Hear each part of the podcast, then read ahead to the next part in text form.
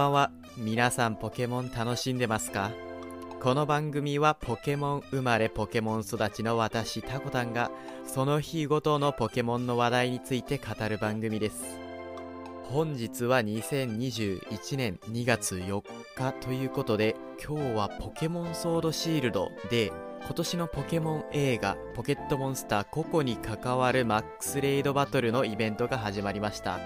でこちら公式サイトによると,、えー、と2月4日本日の9時から、えー9日の9時8時59分までの間ポケットモンスターソードシールドのマックスレイドバトルに大ヒット上映中劇場版ポケットモンスターココにも登場したヌオー、フライゴン、ゴルーグ、ウウ、イエスさんのメスの姿が出現しやすくなるというイベントになっているようです。でこれらのポケモンはあの全体攻撃を多く使ってくるみたいででそれがなんかザルードの全体回復とうまく噛み合うのであの劇場で配られたザルードを使ってくださいというイベントになっているようです。でまあこれ映画を見た人向けのイベントになっているということで今日はポケットモンスターココの話をさせていただきたいと思うんですが私個人的にポケットモンスターここ歴代映画の中でもトップクラスに面白かったのでぜひ皆さんにも見てほしいんですよね。概要としてはあの群れからはぐれて1匹です暮らすザルードというポケモンとそのザルードに育てられた少年ココの親子愛を描いた物語となっておりましてまあある意味ちょっとありきたりな設定でもありますし正直広告を見た時はそこまで期待してなかったんですよ。ただ実際見てみたら本当にいい意味で期待を裏切られたのであのネタバレにならない範囲で個々の良かったところを2つ挙げていきたいと思います。まず1つ目がサトシが主人公じゃないんですね。サトシって今作では主人公じゃなくて人間側としてココを導くという役割を持っているんですね。でココに人間の世界を教えてあげるという存在なんですがそのサトシってやっぱり完璧超人なんですよ。本当に性格的に出来上がってるというか人にもポケモンにも平等に接して絶対に偏見抱かないですしかといって悪は許さない。その正義感でその主人公なのに迷いがないから葛藤が生まれないんですね。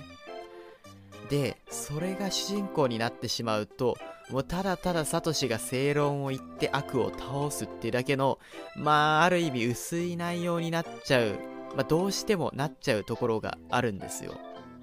ただ今回の主人公であるココはすごく世間知らずで自分の出自についても全く知らないんです。でその事実が明らかになるにつれてやっぱりすごく葛藤するし育ての親であるはずのザルードに対しても反抗したりするんですね。やっぱりこういうところに見てる人は感情移入できるので